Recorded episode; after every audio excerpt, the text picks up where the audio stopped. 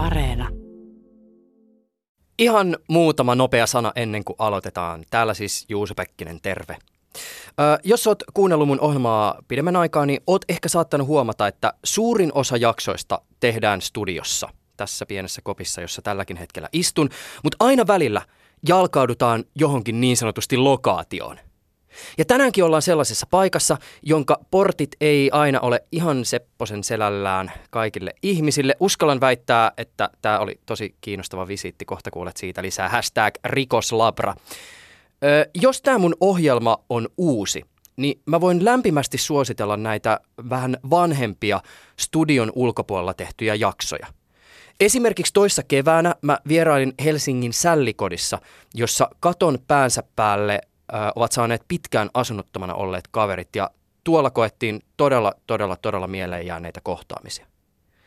Pari vuotta sitten mä kiertelin sähkötupakoita myyviä liikkeitä Tampereella ja pyrin pureutumaan höyryttelijöiden maailmaan. Vähän siellä kaikenlaista geariakin hifisteltiin samalla kun ihmeteltiin sitä isompaa kuviota, joka harrastuksen takaa löytyy. Ja erityisen lämpimästi mä suosittelen jaksoa Lähiöostareita ja halal lihaa. Se löytyy tuolla nimellä Yle, Yle Areenasta.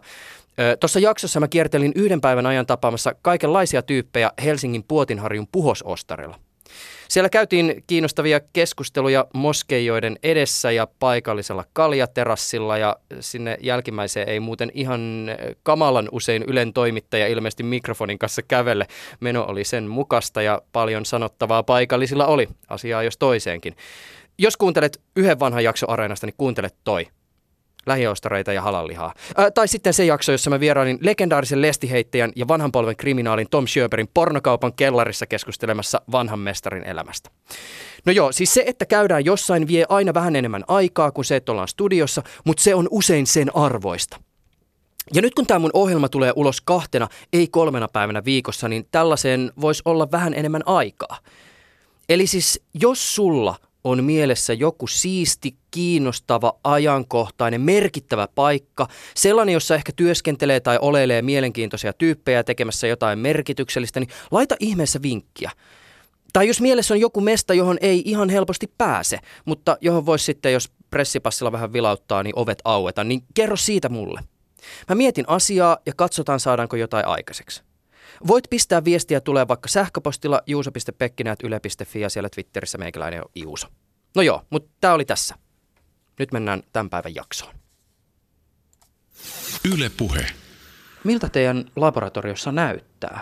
Joo, siis laboratorio näyttää hyvin pitkälti ihan peruslaboratoriolta, eli siellä on nimenomaan mittapulloja ja koeputkia ja pipettejä ja sitten näitä analyysilaitteita ja on valkoiset pöydät ja tavallaan jos tonne menee, niin voisi olla missä tahansa analyyttisessä laboratoriossa. Että värillisiä liuoksia saattaa olla joissain tapauksissa, jos analysoidaan värillisiä tabletteja. Ja... Onko teillä valkoiset takit? Joo, valkoiset takit on toki työntekijöillä ja hanskat kädessä ja, ja vetokaappeja tietysti on myös, myös missä sitten tehdään semmoiset niin pölyävämmät ja haihtuvammat näytteet. Onko siellä mitään sellaista, joka erottaa sen mistä tahansa muusta laboratoriosta nimenomaan huumelaboratorioksi? Kameravalvonta. ei noin niin kuin päälle päin katsoen, ei varmaan ole mitään sellaista, mikä erityisesti erottaisi sen jostain muusta juuri huumelaboratorioksi. Ylepuheessa Juuso Pekkinen. Ja heti alkuun sellainen pieni täsmennys, että tässä ei puhuta sellaisesta huumelaboratoriosta, jossa valmistetaan huumeita, vaan labrasta, jossa tutkitaan nimenomaan huume- ja lääkeaineita. Mutta mennään äh, tähän hetken kuluttua tarkemmin ja edetään asia kerrallaan. On aurinkoinen tammikuun päivä 2019. Mä seison Vantaalla tämmöisen valtavan kokoisen kulmikkaan rakennuksen edessä. Mielikuva on vähän semmoinen linnotusmainen. Siis jos tässä olisi ympärillä vallihauta, niin jollakin tavalla se ei ehkä edes erityisesti korostaisi sitä linnotusmaisuutta. Tämän rakennuksen alakerrosten ikkunoissa on tällaiset paksut kalterit, Ja sisäänkäynti, mä oon nähnyt vähän tuommoisia vastaavia joskus siis vankiloissa. Tuossa on myös tuommoiset tosi jykevät kalteriportit, josta ei ajeta sisään edes rekalla. Kun vähän tarkemmin katsoo tätä rakennusta ja sen yksityiskohtia, niin voi huomata, että täällä on lähes jokaisessa kulmassa, ylhäällä ja alhaalla ja parvekkeella valvontakameroita. Niin tulee heti semmoinen vaikutelma, että tänne rakennuksen lähellä ei todellakaan liikuta niin, että se jäisi huomaamatta. Kohta mennään sisään. Tämä paikka on siis keskusrikospoliisin päämaja ja tarkoitus olisi tänään vierailla KRPn rikosteknisessä laboratoriossa eli niin sanotussa rikoslabrassa. Heti sisään astumisen jälkeen tuima-ilmeinen vahtimestari tarkastaa tulijan henkilöllisyystodistuksen ja pyytää istumaan alas odottamaan. Hieman kolkossa aulassa kaikuu. Välillä jostain kuuluu jykevien ovien avautumista ja sulkeutumista. Kaikilla kulkijoilla on isot avainniput, jotka helisevät askelten tahdissa. Tulevan rikoslabravierailun aikana paneudumme muun muassa ICT-tutkintaan, huume- ja lääkeainetutkimukseen ja lisäksi selvitämme, mitä tapahtuu, kun perinteisestä sormenjälkijärjestelmästä siirrytään niin sanottuun monibiometriajärjestelmään. Käydään myös läpi hieman teknisen rikostutkinnan perusteita. Ennen sitä kuitenkin äh, pientä kritiikkiä näin vierailijan näkökulmasta. Teillä ei muuten ole tuolla pihalla vieraspaikkoja, siis polkupyörille. Mä huomasin, että teillä on henkilökunnalle tuolla jossain aitojen takana jotkut mestat, mutta tota, ei, ei ole vieraille. Ei ole vieraille polkupyöräpaikkoja ja tota, itse asiassa autopaikatkin on aika vähissä, että Tämän talon henkilöstömäärä on pikkuhiljaa lisääntynyt ja lisääntynyt, että täällä, täällä itse asiassa parkkipaikat ylipäänsä on kortilla. Mä joudun vähän epämääräisesti kiinnittää mun pyörää tonne pihalle, että toivottavasti se nyt ei sieltä katoa. Kertoisitko vielä, kuka olet? Olen Erkki Sippola, toimin rikosteknisen laboratorion johtajana täällä Vantaan Jokiniemessä osana keskusrikospoliisia. Avaisit sä hieman perustasolla sitä, että, että mitä on siis tekninen rikostutkinta?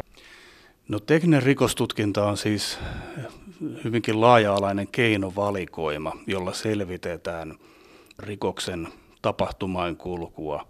Tietysti pyritään tunnistamaan tai löytämään se rikoksen tekijä, mikäli henkilö ei muuta kautta tule poliisin tietoisuuteen. Ja ehkä kaikkein tärkeimmin kerätä tämmöistä materiaalista näyttöä siitä, että, joka voi olla siis syyttömyyttä puoltavaa tai syyllisyyttä puoltamaan. Meille sinänsä sillä ei ole väliä. Olennaista on se, että me haetaan totuutta. Eli haetaan näyttöä oikeusistuimen tarpeisiin, mutta myöskin tuotetaan tietoa, jota sitten esitutkinta voi hyödyntää sen, sen tutkinnan suuntaamiseksi oikeaan, oikeaan suuntaan ja sitten säästää poliisin resursseja tai, tai jopa sitten antaa ratkaisevia tietoja siitä, että kuka se tekijä oli ja mitä siellä rikospaikalla oikeasti tapahtui. Miltä näyttää arkinen maailma poliisin teknisen rikostutkinnan silmin? Siis kun jostain paikasta tulee rikospaikka ja sieltä kerätään näytteitä, niin mitä teidän asiantuntijat näkevät? No rikosteknisen laboratorion asiantuntijat ei poikkeustapauksia lukunottamatta käy rikospaikalla, mutta toki me tehdään hyvin tiivistä yhteistyötä sitten rikospaikkatutkijoiden kanssa, jotka ovat paikallispoliisin palveluksessa olevia, olevia henkilöitä. Ja joo, rikos kun tapahtuu ja, ja sitten sitä aletaan tutkimaan, niin tietysti hirvittävän olennaista on se, että se rikospaikka eristetään mahdollisimman nopeasti. Ja siten estetään sellaisten henkilöiden pääsy sinne paikalle, jolle, jolle ei ole siellä, siellä mitään tekemistä sen, sen rikospaikkatutkinnan kannalta. Ja sitten sekin henkilöstö, joka sen rikospaikkatutkinnan tekee, täytyy tänä päivänä olla hyvin perusteellisesti suojattu. Meillä hyvin yleisesti käytetään DNA-tutkimusta, joka on kontaminaatioherkkä, eli on tärkeää huolehtia siitä, että rikospaikkatutkijoiden omaa DNAta ei sitten jää sinne rikospaikalle ja, ja, ja siten sotke sitä teknistä tutkintaa. Näitä eri tutkimusalueita on noin 25, eli me, me ollaan itse asiassa yhdistelmä hyvin monesta laboratoriosta, hyvin erikokoisesta laboratoriosta alkaen yhden, yhden tutkijan vastuualueesta päätyen sitten johonkin DNAhan, missä henkilöitä on, on 25 kappaletta. Poliisin sivuilla kerrotaan, että tutkitte vuosittain noin semmoinen 100 000 näytettä, ja tämä on ilmeisesti aika suuntaan antava luku. Mutta miten tämä luku jakautuu erilaisten tutkintalajien kesken? Mitkä on esimerkiksi niitä merkittävimpiä toimintoja, ja, ja mitkä on sitten niitä vähän pienempiä kuriositeetteja? No ihan näiden äh, lukumäärien niin kuin näkökulmasta tarkasteltuna DNA-tutkimusalue on kaikkein suurin. Siellä meillä tutkitaan vuositasolla yli 40 000 näytettä. Muita tämmöisiä suuria alueita ovat huumaus- ja lääkeainetutkimukset ja, ja sitten sormenjälkitutkimukset, asiakirjatutkimukset. Sitten taas siellä toisessa päässä, jotka sinänsä on yksittäisen rikostapauksen kannalta ihan yhtä merkityksellisiä, mutta, mutta jotka ovat niin kuin vuositasolla tarkasteltuna volyymeiltaan pienempiä, on, on vaikkapa käsialatutkimus tai, tai joku maalitutkimus. Mitä tekee maalitutkija? Maalitutkija Eikö tässä ole maalitehdas vieressäkin? Joo, maalitutkija tuota, vertaa rikospaikalta taltioitua maalihiukkasta sitten vaikkapa epäilyn henkilön autosta löytyneeseen hiukkaseen ja, ja voi sitten todeta, että onko vai eikö ole tällä autolla osuttu sitten vaikkapa, vaikkapa johonkin yliajon uhriin. Tämä on ihmeellistä muuten, kun tietysti teidän toiminnasta ei ihan hirveästi julkisista lähteistä löydy semmoista kokonaisvaltaista kuvaa sit jostain opinnäytteistä ja yksittäisistä jutuista, tämmöisiä siis pieniä yksityiskohtia, niin se löytyy kyllä niin kuin tosi hämmentäviä yksittäisiä siis tutkinta-aloja, siis joku karvatutkimus tai sitten esimerkiksi, siis, eikö teillä ole joku, joku tyyppi keskittyy vaikka siis kengen jälkiin? Kyllä, meillä juuri, juuri noita, noita, noitakin tutkimuksia tehdään. me ollaan ulkoistettu meidän markkinointi näille amerikkalaisille TV-sarjoille.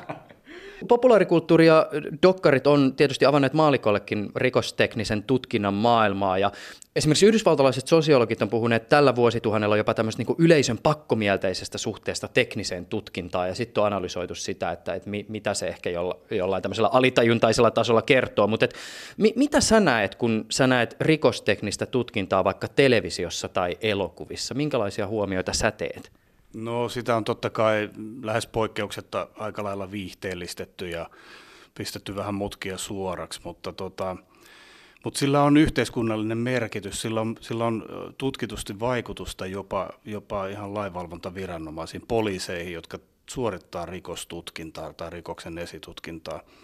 Hekin nimittäin katsovat näitä sarjoja ja aikoinaan kun nämä alkoivat näkyä Suomessa, niin, niin me huomattiin, että meiltä alettiin pyytämään sen kaltaisia tutkimuspalveluita, mitä me ei ole koskaan tehty, eikä mihin meillä myöskään ollut valmiuksia, valmiuksia tehdä. Onko sulla esimerkiksi semmoisia omia tämän hetken lempisarjoja, joissa forensiikka jollakin tavalla on kiinnostavalla tavalla esillä? No mä en halua yhtäkään sarjaa nimetä, mutta sanotaan näin, että nämä kotimaiset ja, ja pohjoismaiset sarjat on niitä, mitä itse katson. Ja siellä, siellä tota, niiden todenmukaisuus on, on parhaalla mahdollisella tasolla, mitä, mitä itse olen nähnyt. Että. Minkälaiset nousevat ja nimenomaan ehkä tähän aikaan kytkeytyvät mahdollisuudet ja kehityssuunnat teidän laboratoriossa on ihmisten huulilla?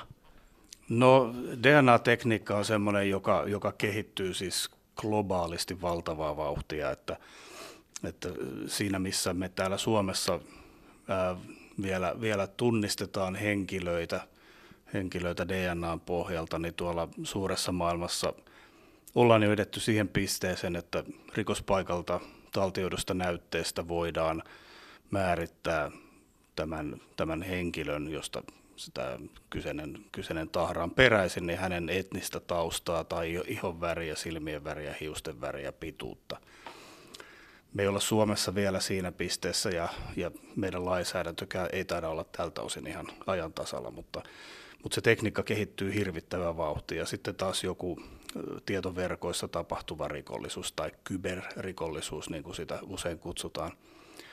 Siinä äh, rikoksen tekijät ovat, ovat, voisin sanoa, että lähes, lähes joka maassa tai maanosassa huomattavan paljon vielä poliisia edellä, että, että siinä on valtavasti kiinni otettavaa, koska omissa toimenpiteissään poliisia ja ylipäänsä lainvalvontaviranomaiset joutuu noudattamaan lakia, kun taas verkossa rälläävät rikolliset sitten eivät, eivät tietenkään kunnioita lakia millään osin. Ja, ja siellä on todella kyvykästä porukkaa rikoksen tekijöissä ja, ja tuntuu siltä, että he, heidänkin niin kuin osaltaan niin vain mielikuvitusrajana. Niin niiden, niiden teknisten toimenpiteiden osalta kuin sitten näiden vaikuttimien ja motiivien osalta. Tai näyttää siltä, että aina motiivina ei ole edes taloudellisen voiton tekeminen. Yle Puhe.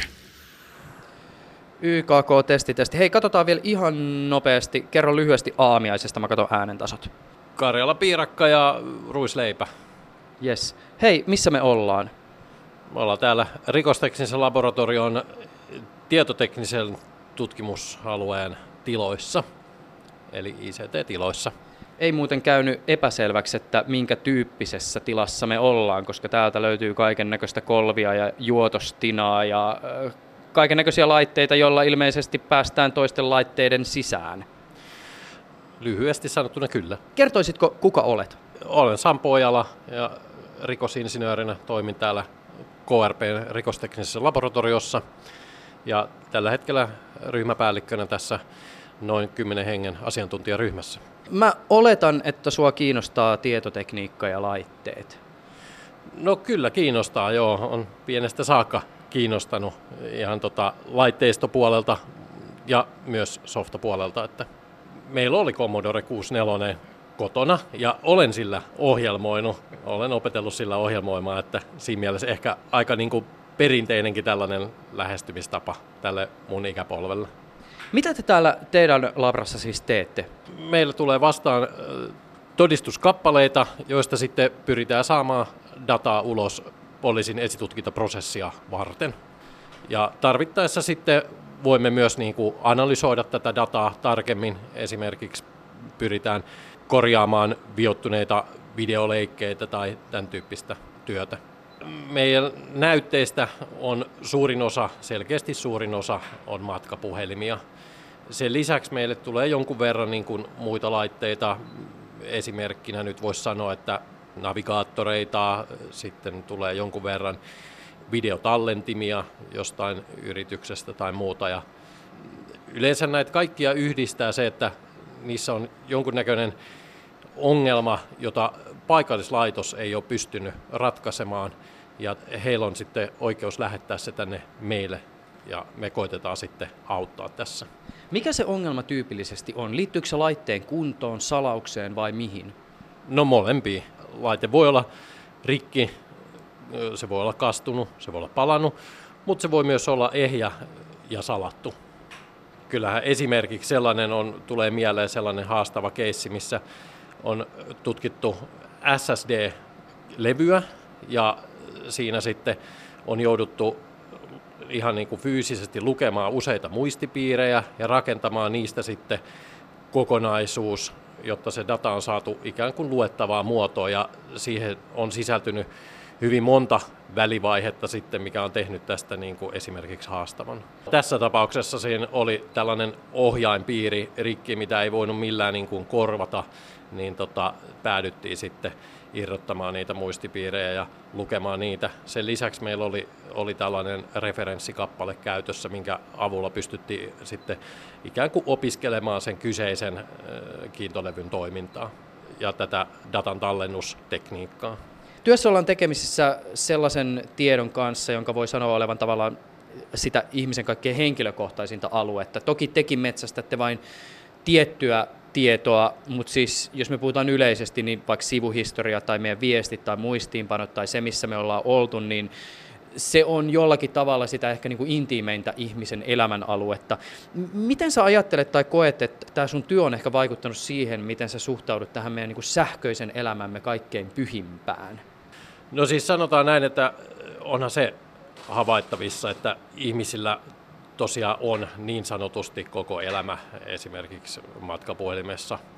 Ja on aivan selvää, että tällaista tietoa niin kuin ei haluta kaikkea kaikille jakaa. Jos ajatellaan esimerkiksi salausta, niin onhan salaus hyvä asia, mutta sitten meidän työssä toisinaan se tuottaa ongelmia. Esimerkiksi jos pitäisi saada selville sanotaanko vaikka, että meillä on joku vainaja ja kukaan ei tiedä hänen niin kuin sitten salasanoja tai muuta, ja omaiset haluaisivat esimerkiksi sieltä sitten esille jotain, voi olla, että hän on jättänyt esimerkiksi viimeisiä viestejä tai tämän tyyppistä, niin, niin silloin siitä tulee ongelma. Pääsettekö te koskaan työssänne hyödyntämään paikkaamatonta tietoturva-aukkoa vaikkapa salauksen purkamisessa? No, tähän voisin ihan yleisellä tasolla vastata vaan, että kyllä me ollaan käytetty. Kuinka syvälle laitteen tai bittien sielunelämään teidän on ma- mahdollista päästä datan palautuksella? Siis mitä te esimerkiksi teette noilla kolveilla, joita täällä on joka puolella? No esimerkiksi näillä kolveilla me voidaan liittää näihin tutkittaviin esineisiin sitten omaa, ympärille omaa niin kuin elektroniikkaa, jonka avulla sitten saadaan sitä dataa luettua. Ja noin niin kuin taidollisesti, jos ajatellaan, niin kyllähän tässä maailmassa niin kuin voi sekä laitteiston että softan puolelta niin upota hyvinkin syvälle, että, että kyllä tässä niin kuin asiantuntijaa todella haastetaan. No syvää osaamista vaativa hardware-tason haaste on esimerkiksi loogisesti suurikokoiset muistikortit, microSD-muistikortit, joissa on niin kuin suuri kapasiteetti.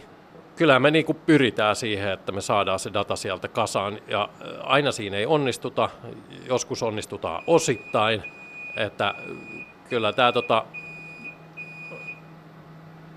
Siellä saatiin taas dataa palautettua. Näin on, joo. Tämä oli ihan tällainen, tuli ihan puun takaa tämä onnistuminen. Minkälaiset ovat eksoottisimmat tallennusvälineet, joista te olette palauttanut tietoa? Nyt kun puhutaan tästä esineiden internetistä ja esimerkiksi puettavasta elektroniikasta, niin kyllä tällaiset niin kuin vaikka älysormukset, niin ne on sellaisia, mitä niin kuin on nyt vasta ruvennut näkymään täällä, että ne on siinä mielessä ihan eksoottisia. Jos sun pitäisi itse tuhota kovalevy niin, että siitä ei jää pittiäkään jälkipolville, niin miten sä sen tekisit? No, sanotaan näin, että kyllä kun oikein yrittää, niin on se mahdollista. Riittääkö, että otat ne esimerkiksi vaikka perinteistä kovalevystä ne kiekot, mihin se tieto tallentuu ulos ja poraat niihin reikiä, vai onko tämäkin teille ihan piece of cake, jos se pitää jotain dataa palauttaa? Sanotaan näin, että poratusta kohdasta ei ainakaan dataa enää saada. Ylepuheessa Juuso Pekkinen.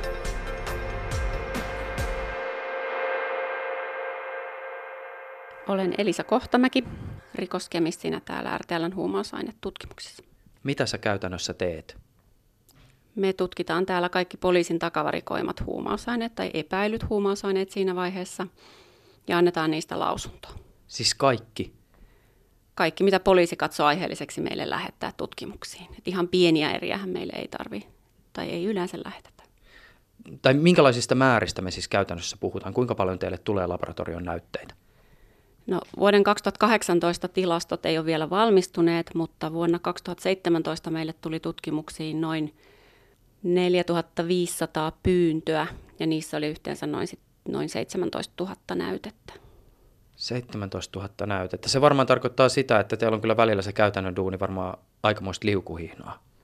Joo, kyllä me ollaan ihan pitkälle mietitty meidän prosessi.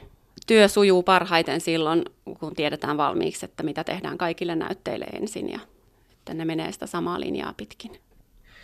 Ottaen huomioon työn luonteen, niin sun täytyy olla kyllä ihminen ja asiantuntija, johon luotetaan kovasti. No kyllä täällä kollegoihin luotetaan. Kuinka rikkomaton tai pyhä luottamus työntekijään täytyy olla? Siis mä tarkoitan sitä, että kun te kuitenkin olette tekemisissä tämän tyyppisten aineiden kanssa, niin voitteko te esimerkiksi niin kuin vitsailla sillä, että no niin, hei, nyt pikkasen piriä pikkujouluihin henkisesti, vai onko edes tällainen vitsailu jotenkin too much, ottaen huomioon sen työn luonteen? No ei, kyllä meillä on täällä niin hyvä henki, että kyllä me pystytään vitsailemaankin. Ja paljon on tehty työtä myös sen eteen, että, että ei ainoastaan niin kuin luoteta työntekijöihin, vaan myös varmistetaan se, että me pystytään todistamaan se, että me ollaan luotettavia. Eli meillä on erilaisia valvontamekanismeja ja on sähkölukkoja ja, ja aineet on tarkasti valvotuissa tiloissa. Tuodaanko aineet tänne niissä pussukoissa ja nyssyköissä ja purkeissa ja folioissa ja elmukelmuissa, missä niitä säilytetään vai miten te käytännössä siinä vaiheessa, teille tuodaan näytteitä, niin miten teidän tyypit saa ne eteensä?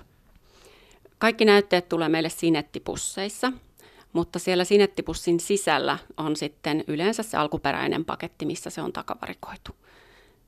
Voiko siitä purkista tai pussista, jossa aine tuodaan päätellä jotain pitoisuuksista tai vaikka siitä, millä ainetta on jatkettu? Ei pysty. Pakkauksesta ei pysty päättelemään, että vaikka pakkauksessa lukisikin jotain, niin sisältö on voitu silti vaihtaa. Minkälaisissa pakkauksissa Suomessa huumeita kuljetetaan tai myydään? Kyllä ne muovipusseissa aika useasti on ja erilaisissa folionyssäköissä.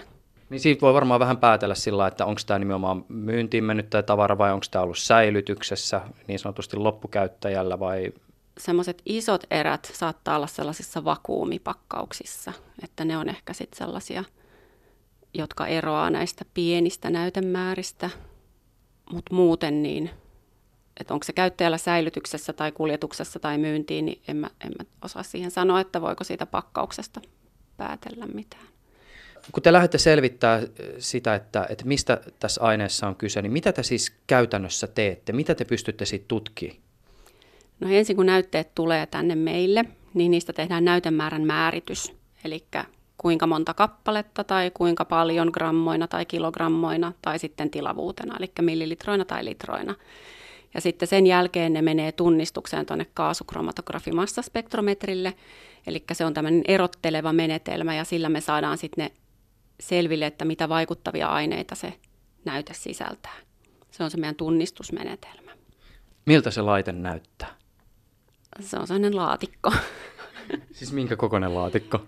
Semmoinen, en mä osaa sanoa mitään mittoja, mutta siis se on tämän kokoinen. Se on joku vähän metri kertaa metrihenkinen. Niin, ehkä näin, joo, että ei se, ei se ole mitenkään kauhean kiehtovan näköinen noin päälle päin. Laitteella on muuten aikamoinen nimi. Onko teillä sille jotain lempinimeä, jos teidän pitää niinku viitata, että no käyppäs nyt tsekkaa, että missä kondiksessa hommat on siellä? Kaasismassa. Kaasismassa. Mitä muita äh, laitteita, mitä kaikkea gearia teitä löytyy muutakin kuin kaasismassa teidän laboratorion nurkasta? Meillä on myös nestismassa, eli siis nestekromatografimassa spektrometri.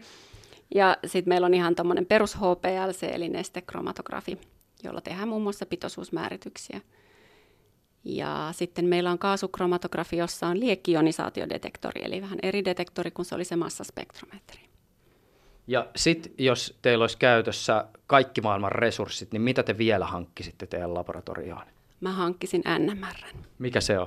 Ah, en mä muista edes mikä se on. Se on mitä se tekee? Siis NMRllä saadaan tutkittua sen molekyylin rakenne ihan kokonaan. Ihan tämmöinen nopea välihuomio.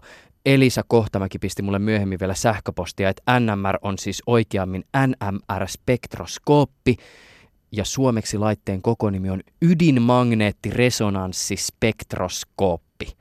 Eli onko se lempinimi sitten ydis?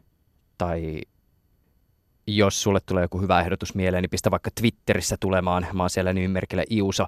No niin, nyt takaisin haastatteluun. Minkälaisen näkymän teidän laboratorio antaa siihen, minkälaisilla aineilla Suomessa päihdytään? Siis jo vuosia kaikkein eniten meidän tilastojen perusteella takavarikoidaan amfetamiinia ja kannabista. Ja se ei oikeastaan muuttunut juurikaan tässä vuosien aikana.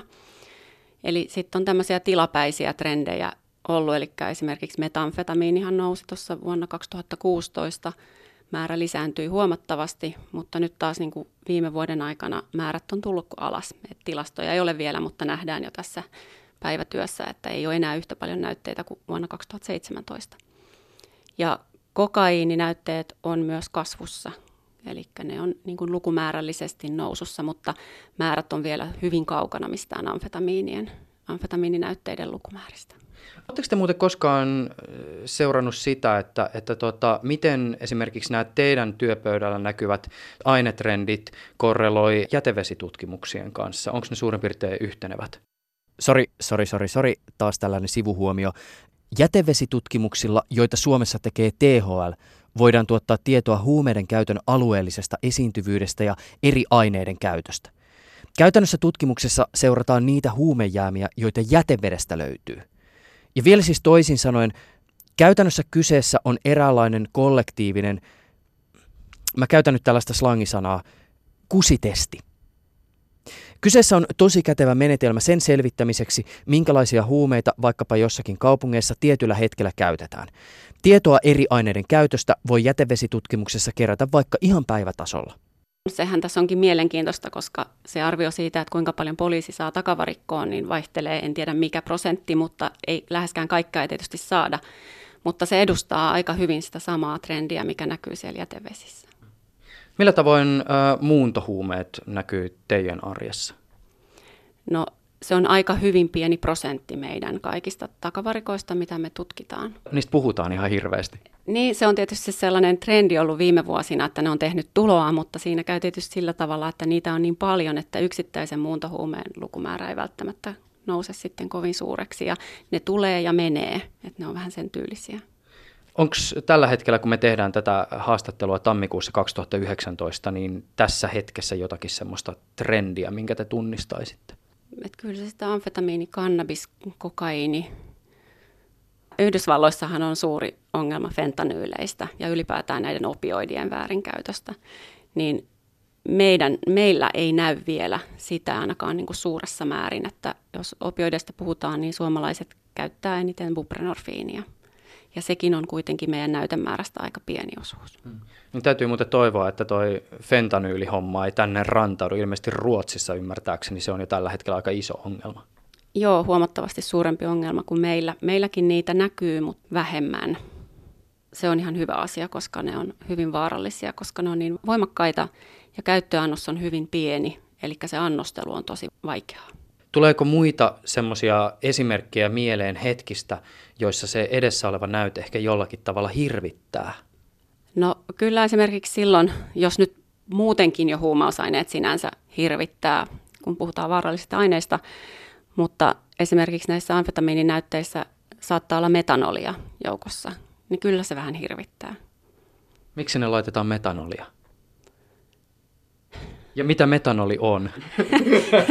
Metanolihan on siis liuotin ja alkoholi ja muuttuu elimistössä muurahaishapoksi. Että niin kuin etanoli, mutta siitä vähän lyhyempi ketjuinen alkoholi.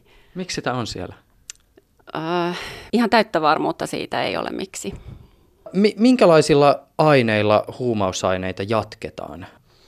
No meillä ei rutiinisti analysoida jatkeaineita ollenkaan, mutta EU-projekteissa viime vuosikymmenen puolella tehtiin jonkin verran jatkeaineanalytiikkaa myös. Ja kyllä ne yleensä on siis sokereita. Jos tableteista puhutaan, esimerkiksi ekstaasitableteista, niin siellä on sitten talkkia ja tärkkelystä ja rasvahappoja ja muuta, joka pitää myös sen tabletin kasassa. Tietysti kofeiini on yleinen jatkeaine esimerkiksi amfetamiinityyppiselle aineelle. Niin just, nopeaa nopeaan.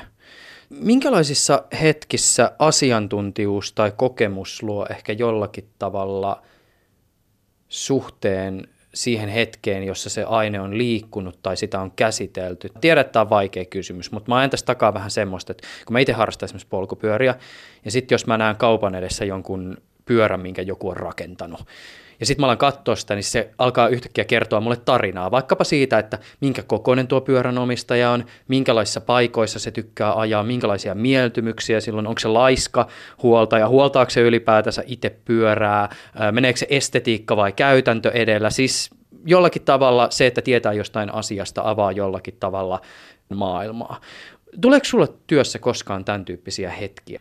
No siinä mielessä ehkä, että jos on oikein iso näyteerä, niin voi ajatella, että se ei ole ehkä sitten välttämättä ainoastaan sen henkilön käyttöön, keneltä se on takavarikoitu. Mutta sitten taas, jos on vaan ihan jotain pieniä nyssäköitä, niin sitten ne voi olla ihan nimenomaan henkilökohtaisia. Ylepuheessa Juuso Pekkinen.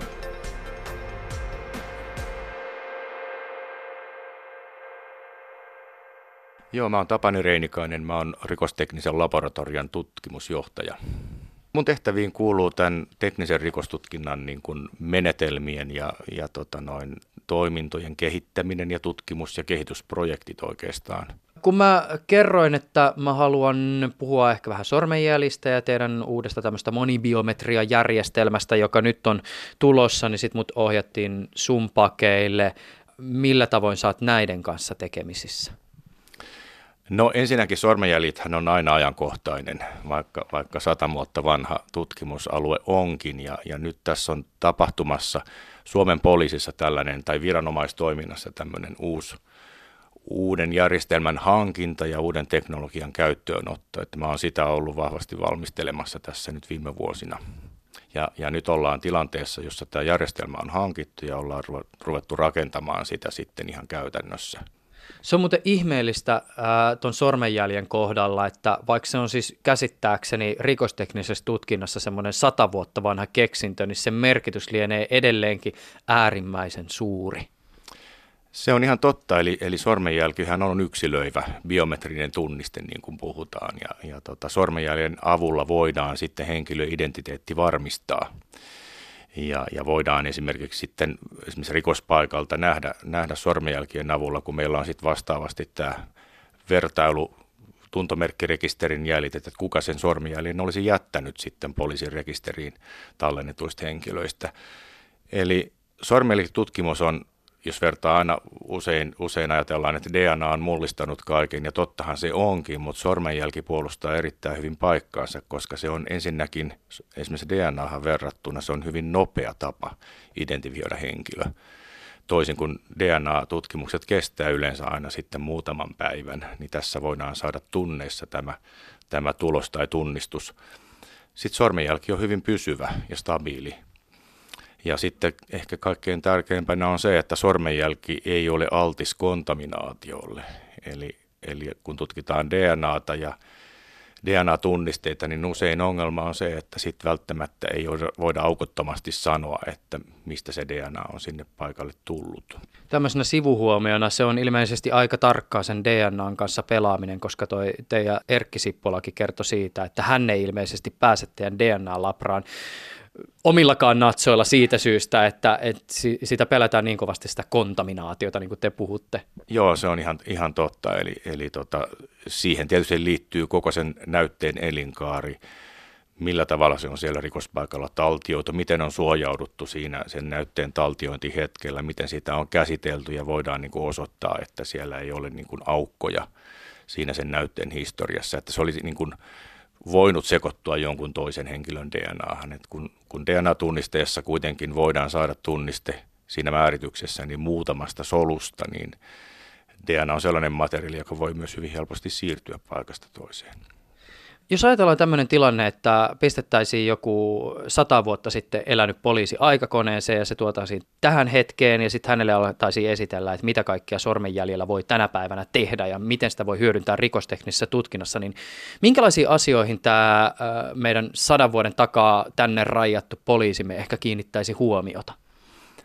No jos lähdetään ihan perusperiaatteista, niin nehän ei ole muuttuneet miksikään. Eli, eli sormenjäljen kuviomuotoja analysoidaan ja tarkastellaan visuaalisesti. Ja, ja se viimeinen varmennus tämän kyseisen sormenjälki-identiteetistä tekee aina sormenjälkitutkija visuaalisesti tarkastelemalla niitä erikoiskohtia ja kuviomuotoja siellä sormenjäljissä. Se ei ole muuttunut miksikään. Mutta toki kaikki teknologia siinä ympärillä on, on sitten aivan erilaista. Että jos lähdetään siitä, että miten taltioidaan näitä vertailusormenjälkiä, eli niitä jälkiä, jotta sitten rekisteröinnin yhteydessä riko, rikoksesta epäilyltä otetaan, niin sehän tapahtuu nykyään täysin digitaalisesti skannaamalla. Toisin kuin vielä joitakin vuosia sitten Suomessakin käytettiin näitä mustelomakkeita.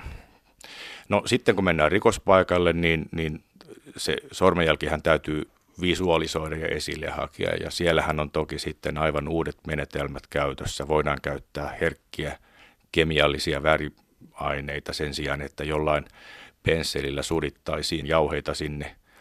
Käytetään erilaisia valonlähteitä niiden sormenjälkien esille hakuun ja sitten tallennetaan digitaalisesti järjestelmään. Ja sitten se itse sormenjälkitutkimus – sisältää hahmotunnistusteknologiaa. Eli siellä on tämmöinen, puhutaan niin sanotusta AFIS-järjestelmästä, jossa sitten tämä sormenjäljen vertailu tehdään niin kuin tähän tietokantaan niin, että tämä hahmontunnistusteknologia kertoo sitten parhaat kandidaatit, jotka mahdollisesti olisivat tämän kyseisen sormenjäljen haltijoita tai, tai jolle se kuuluisi. Ja, ja sitten sen, niiden kandidaattien osalta vasta sitten lähdetään tähän niin kuin, niin kuin visuaaliseen tarkasteluun. Eli siellä on paljon niin kuin tietotekniikkaa mukana tässä prosessissa. Ja toki tietysti sen sijaan, että tutkittaisiin luupilla niitä, niin kaikkihan tapahtuu sitten tuossa tietokoneen ruudulla. Käynnissä on siis se prosessi, jossa aletaan siirtyä tästä sormenjälkirekisteristä tai järjestelmästä tämmöiseen monibiometriajärjestelmään. Mitä tämä siis käytännössä tarkoittaa? Mikä muuttuu?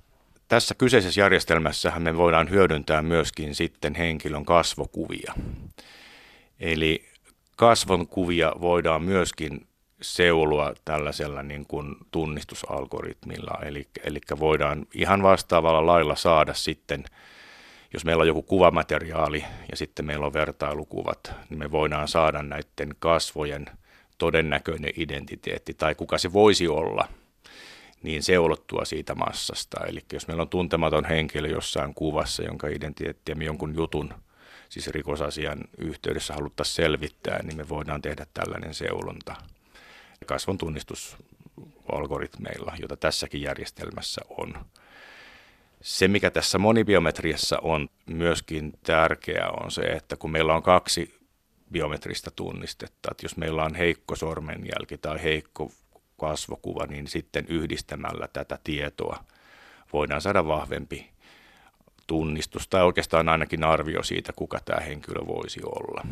No, tarkoittaako tämä nyt sitten käytännössä, jos miettii esimerkiksi siis ihan näitä sovelluskeissejä, niin sitä, että lehtien tunnistatko tämän kioskiryöstäjän kuvat olisi jollakin tavalla historiaa, koska se kuva voitaisiin syöttää tähän järjestelmään ja sitten lähteä rekisteristä etsiä, että kukakohan tässä oikein on kyseessä. No, no niin kuin, joo, esimerkiksi näin.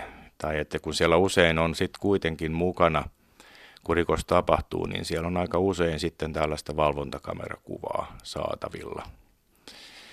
Ja, ja sen lisäksi, että siellä on sitten jätetty sinne rikospaikalle erilaisia jälkiä, vaikka esimerkiksi DNAta tai sormenjälkiä, tai sitten, sitten ne jalkineenjälkiä.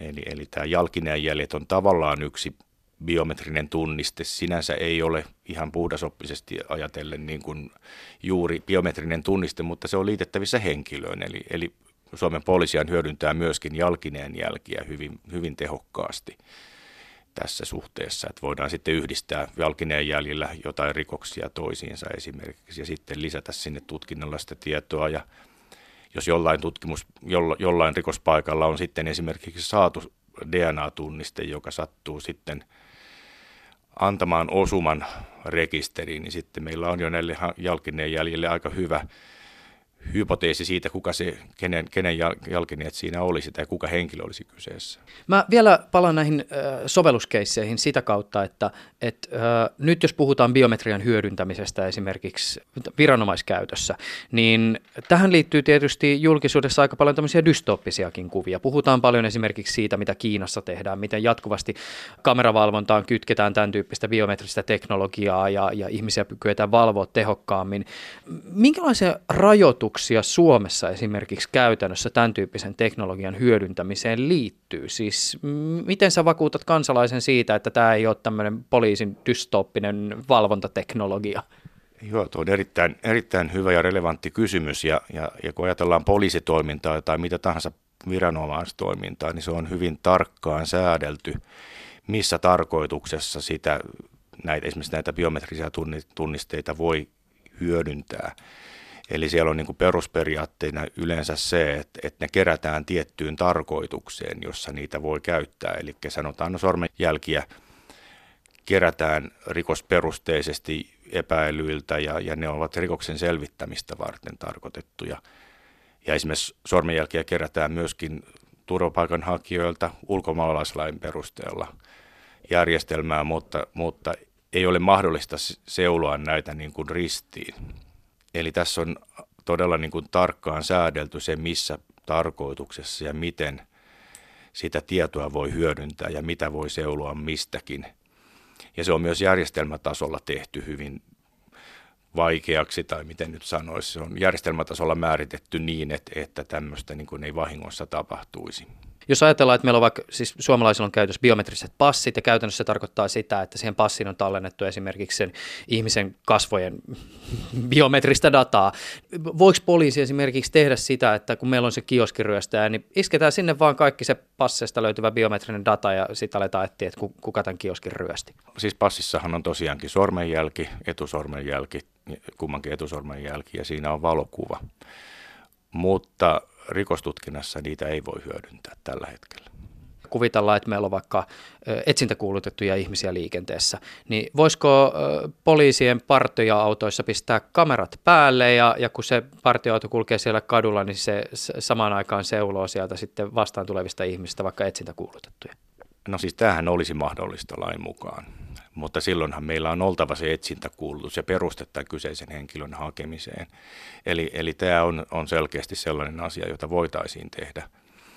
Ja jos puhutaan tästä niin kuin hahmontunnistusteknologiasta, niin yksi hyvä työkaluhan on ollut esimerkiksi auton rekisterikilpien lukeminen ja tavallaan voidaan saada sitten niin kuin partiolle tietoa siitä, että tämä kyseinen auto onkin nyt etsinnässä tai tavallaan, että, että, että tämä on niin kuin kyllä mahdollista.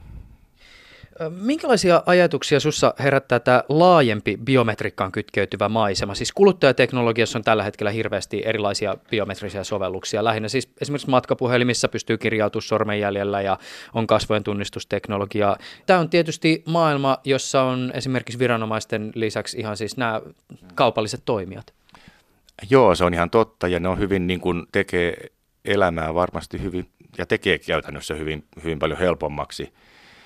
Mutta tota, niiden tietojen hyödyntäminen niin poliisitutkintaan, en, en näe sitä niin kuin ihan lähitulevaisuuden tavoitteena tai että tavallaan kyllä mä, mä niin kuin itse henkilökohtaisesti pitäisin ne niin kuin erillään tästä. Tietotekniikassa tunnetaan sellainen englanninkielinen termi kuin spoofing ja sillä viitataan siis siihen, että joku tai jokin tunnistautuu esittämällä jotakuta toista. Siis sanaa käytetään välillä myös esimerkiksi biometrisen tunnistautumisen yhteydessä siis niin, että joku pyrkii jäljentämään jonkun toisen biometristä tietoa vaikka kirjautuakseen johonkin järjestelmään sisään. Pyritään hämää sormenjälki- tai kasvojen tunnistusta. Onko tällainen biometrinen huijaus teidän näkökulmasta vain hakkerikonferenssien puuhastelua vai joudutteko te oikeasti ajattelemaan tätäkin puolta, kun biometriikka tulee isommaksi osaksi poliisin toimintaa? No toki se on sellainen asia, jota olemme miettineet ja arvioineet, ja tuossa kun asiantuntijoita haastattelin, niin, niin se ei ole tätä päivää, nyt jos puhutaan niin kuin teknisestä rikostutkinnasta. Mutta siis esimerkiksi jos puhutaan nyt sitten vähän laajemmin, laajemmin kun esimerkiksi henkilö hakee passia, ja, ja siellähän on sitten, sitten tota valokuva, niin on maailmalta kyllä havaintoja siitä, että voidaan tehdä tällaisia niin kuin puhutaan kasvojen morfauksesta, eli voidaan tehdä sellainen keinotekoisesti sellainen kasvokuva, joka itse asiassa sopii moneen henkilöön. Ja käytännössä sitten kun mennään tuolta esimerkiksi rajalta niin kuin tarkastuspisteen läpi, oli se ihminen tai kone, niin se ei tajua, että se kyseinen henkilö ei olekaan se, tai tavallaan sillä samalla passilla voi mennä moni henkilö. Ja tämä morfaus, kasvojen morfaus on ihan tätä päivää. Ja, ja toki tietysti, jos haluaa googlata, miten sormenjälkiä voi väärentää, niin sieltä tulee kyllä selkeät ohjeet, miten sitä tehdään ja voi tehdä. Ja, ja nimenomaan sitten huijata näitä, näitä niin kuin biometriseen tunnistautumiseen perustuvia, niin kuin, jos haluaa mennä esimerkiksi johonkin järjestelmään tai johonkin tilaan, sormenjäljen avulla, niin se kyllä onnistuu. Mutta tässä on selvästi niin kuin nämä skannerivalmistajat ja teknologia tiedostanut tämän ja se on yhä vaikeampaa. Ja, ja tavallaan se, vaikka sulla olisi niin kuin sormenjäljestä niin kuin hyvä, hyvä kuva, kuvio tai sellainen jäljennös, niin useinkaan se ei toimi siitä syystä, koska että nämä nykyään nämä edistyneemmät järjestelmät niin kuin osaa päätellä sen, että onko tämä niin kuin ihan oikeasti elävä henkilö tai onko se ihan oikeasti niin kuin sormen päästä vai onko se joku silikonivalos. Ja onhan mä nähnyt jotain sellaisia, sellaisia juttuja tuossa lukaisin, että, että ainakin hypoteettisesti ja on tutkittukin sitä, että, että voisi niin kuin kasvon piirteitä ihan 3D-printtauksella väärentää sillä lailla, että tehtäisiin joku sellainen maski, joka sitten feikkaisi tätä, tätä kasvontunnistusjärjestelmää. Että onhan tämä mahdollista, mutta ei se ilmiönä ole niin kuin mikään kauhean laaja tai vaikea tällä hetkellä, mutta toki sellainen, mistä meidän pitää ymmärtää, että mitä se on. Kun on ollut tekemisissä esimerkiksi semmoisten suomalaisten tutkijoiden kanssa, jotka jollakin tavalla on pohtinut esimerkiksi näitä biometrisen tunnistautumisen teknologioita, niin samaan aikaan kun nämä ihmiset miettii, sillä ei ole suomenkielistä sanaa, tai ei tullut ainakaan sopivaa vastaan, miettii tätä spoofingia, niin samaan aikaan mietitään myös, että miten voidaan tehdä niin sanottua antispoofingia, eli luoda sellaisia järjestelmiä, jossa esimerkiksi todennetaan jollain toisella biometrisellä menetelmällä se, että, että kyseessä on nimenomaan tämä henkilö, joka väittää olevansa joku henkilö. Joo, se on ihan totta, että tuollaisessa tilanteessahan tietysti ainahan saadaan vahvempi tulos, kun me käytetään useampaa tunnistetta niin kuin yhtäaikaisesti että henkilö nyt väärentäisi kasvonsa ja, ja sormenpäänsä, niin on sitten vähän epätodennäköisempää. Ja, ja toki sitten esimerkiksi se, että, että kyllähän meillekin on tullut jo sellaisia toimeksiantoja, että meidän pitää sen jonkun tietyn kuvan aitous pyrkiä vahvist- varmistamaan, että onko se ihan oikeasti niin kuin alkuperäinen vai onko sille tehty jonkun näköinen morfaus. E-, eli, eli kyllähän tämänkin teknologian niin kuin ymmärtäminen on tosiaan tärkeää. Onko sulla ajatusta liittyen siihen, että usein just nimenomaan biometriikkaan kytkeytyvät viranomaissovellukset on niin voimakkaasti tällaisten niin kuin dystooppisten mielikuvien ohjaamia? Saadaanko me syyttää tästä vain ja ainoastaan skifia? Ja minkä takia nimenomaan biometriikka tuntuu ehkä niin henkilökohtaiselta. Toki sormenjäljet on ollut olemassa tunnistautumis- ja tunnistamismenetelmänä jo sen sata vuotta, mutta sitten kun puhutaan kasvojen tunnistuksesta tai tunnistuksesta, joka liittyy vaikka ihmisen käyttäytymiseen, niin, niin mi, mi, miksi, se, miksi, miksi se tuntuu erilaiselta? No siinähän mennään sitten niin kuin yksilön suojan sisälle jollain tavalla. Eli, eli tavallaan siinä, en mä, mä ehkä itse näen, että se on ehkä enemmänkin tämmöistä no voisiko nyt sitten sanoa niin kuin tunteisiin ja, ja siihen o, omaan itsemääräämisoikeuteensa ja yksilön suojaan liittyvä asia.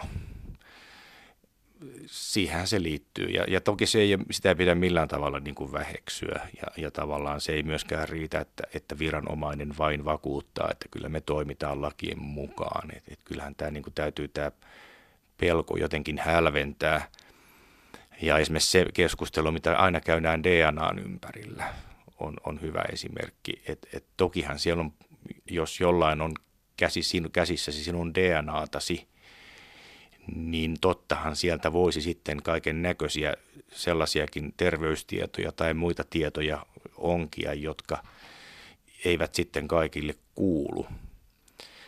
Mutta tota, viranomaisillahan ei ole tällä hetkellä sellaisia ja sanotaan, jos puhutaan poliisin esimerkiksi DNA-tunnisteen määrittämisestä, niin toki meillä ei ole sellaista teknologiaa edes, mistä voisi yhtään mitään päätellä. Ja toisaalta sitten taas sielläkin on niin vankka lainsäädäntö sen osalta, että mitä saa tehdä ja mitä tallentaa ja mitä käyttää. Kerrotaan vielä, jos me puhutaan poliisin sormenjälkirekisteristä tai tästä tulevaisuuden monibiometriajärjestelmästä, niin minkälaiset rajoitteet ja säädökset sen rekisterin ylläpitoon ja säätelyyn liittyy? No, tämä on aika laaja kysymys sinänsä ja, ja siihen en tässä varmaan pysty niin kuin ihan tyhjentävästi vastausta antamaan, mutta että nämä perusperiaatteethan ovat se, että, että rekisteri on tiettyä tarkoitusta varten ja se säädetään säädetään siinä sen, sen rekisterin perustamisvaiheessa ja määritellään, mihin sitä voi käyttää. Ja siellä myöskin määritellään sitten tämän rekisterin osalta, että miten niitä tietoja säilytetään, mikä on se tietoturva, miten niistä, niitä tunnisteita tai tietoja, mitä siellä on, niin miten ne poistetaan ja muuta. Tähän on aina siis, kun puhutaan rekisteristä, niin tämä on tämä joukko niitä tunnisteita, joita vastaan sitten seulotaan tutkittavaa materiaalia sitä säätelee se, että millä tavalla se on sitten kerätty se materiaali. Eli jos se on yleisesti jossain valvontakamerassa kuvattua, tai jos siellä on sitten tämmöisiä, puhutaan tämmöisistä salaisista pakkokeinoista, eli henkilöä kuunnellaan, henkilön puhelinta kuunnellaan tai tilaa kuunnellaan, niin se on hyvin tarkkaan säädelty, mitä siellä saa verrata ja mihin ja mitä tietoa hyödyntää jos ajatellaan, että rikosten selvittämisen kannaltahan olisi varmasti hyödyllistä, jos niitä voitaisiin perustellusti vähän laajemminkin käyttää. Mutta se toki vaatii nyt sitten lainsäätäjän säätäjän kanssa yhteistyötä ja, ja selkeästi niin kuin avointa peliä. Ja se, mitä siellä, jos puhutaan nyt esimerkiksi kasvokuvien hyödyntämisestä, niin siellä on lainsäädäntöhankkeita meneillään, jossa pyritään paremmin määrittelemään se, mitä saa tehdä. Ainakin Suomen viranomaiset on hyvin, hyvin tarkkoja ja konservatiivisia näiden asioiden suhteen. Ehkä se ei nyt pidä paikkaansa sitten jossain muissa maissa, mutta täällä voisin kuvitella, tai olen aika varma, että Suomen kansalainen voi olla hyvin niin kuin rauhallisin mielin tässä suhteessa.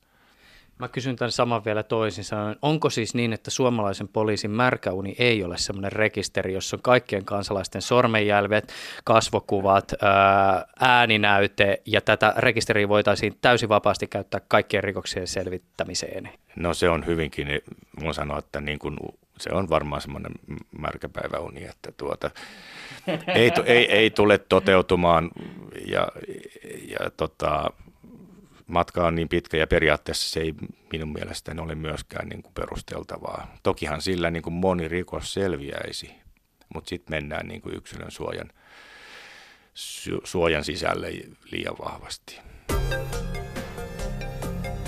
Ylepuheessa Juuso Pekkinen.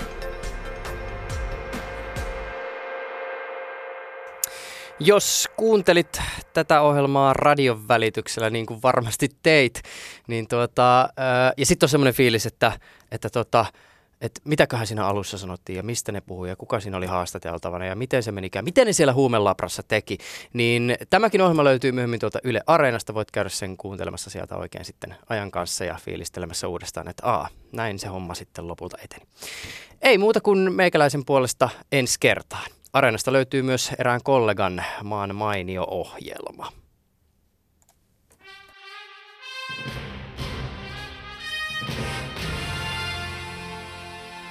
Yle Puheen uusi ohjelma Kirja vs. Leffa keskittyy menestyskirjoihin ja niistä tehtyihin menestyselokuviin.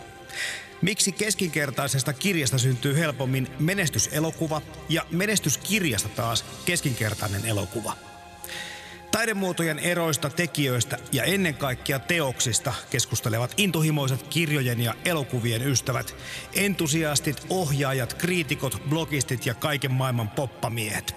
Toimittajana Jarmo Laitaneva. Talven ja kevään aikana käsittelemme yli 20 klassikkoa ja bestselleriä. Voit äänestää perustelujen kerran omaa suosikkiasi. Netin äänestyslomake avataan viikkoa ennen teoksen käsittelyä. Kirja VS Leffa joka torstai kello 14. Toimittajana Jarmo Laitaneva. Podcast myös Yle Areenassa.